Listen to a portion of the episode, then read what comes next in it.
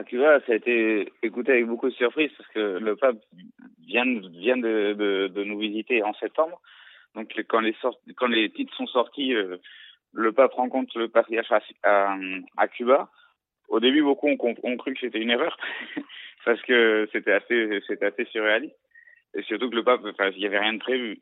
Et euh, donc ensuite, après, après avoir compris que c'était juste une rencontre de quelques heures euh, à l'aéroport, euh, pour les Cubains, euh, au début, c'était un peu une, grande interrogation parce que ils sont pas très au fait de l'Église orthodoxe, de qu'est-ce qui se passe. Cuba, c'est une île. Euh, il y a beaucoup de protestants, mais les orthodoxes, il n'y en a pas beaucoup. Alors, il a fallu un peu expliquer ce qui ce qui ce qu'il en était. Et, puis toujours se dire, ben là c'est un petit peu mystérieux, mais c'est le, bon Dieu qui fait les choses.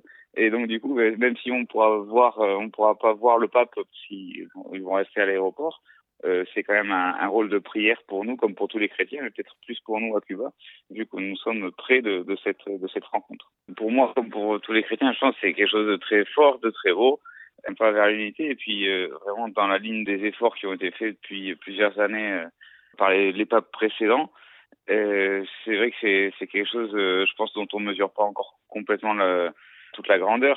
Ce qui est sûr, euh, c'est que ça fait partie aussi euh, de, ce, de cette ligne du pape François de, de toujours chercher le dialogue, bien qu'il puisse y avoir encore des, des points théologiques à, à éclaircir.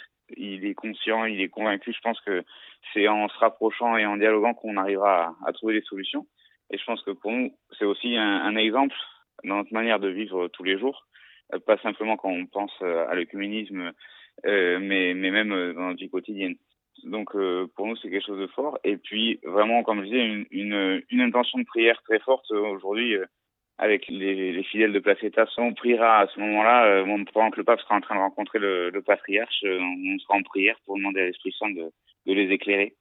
Quand le pape est venu, euh, on a retransmis sur grand écran ce qui se, passait à la télé. Euh, là, je sais pas du tout ce qu'il va y avoir. Ce qui, est sûr, c'est qu'à 3 heures, comme tous les vendredis, on, prie la, la Coronia de la Miséricordia. Le, euh, en français, ça va être le chapelet de la Miséricorde, non? Euh, Et donc, on va, on va prier à, cette intention-là aujourd'hui.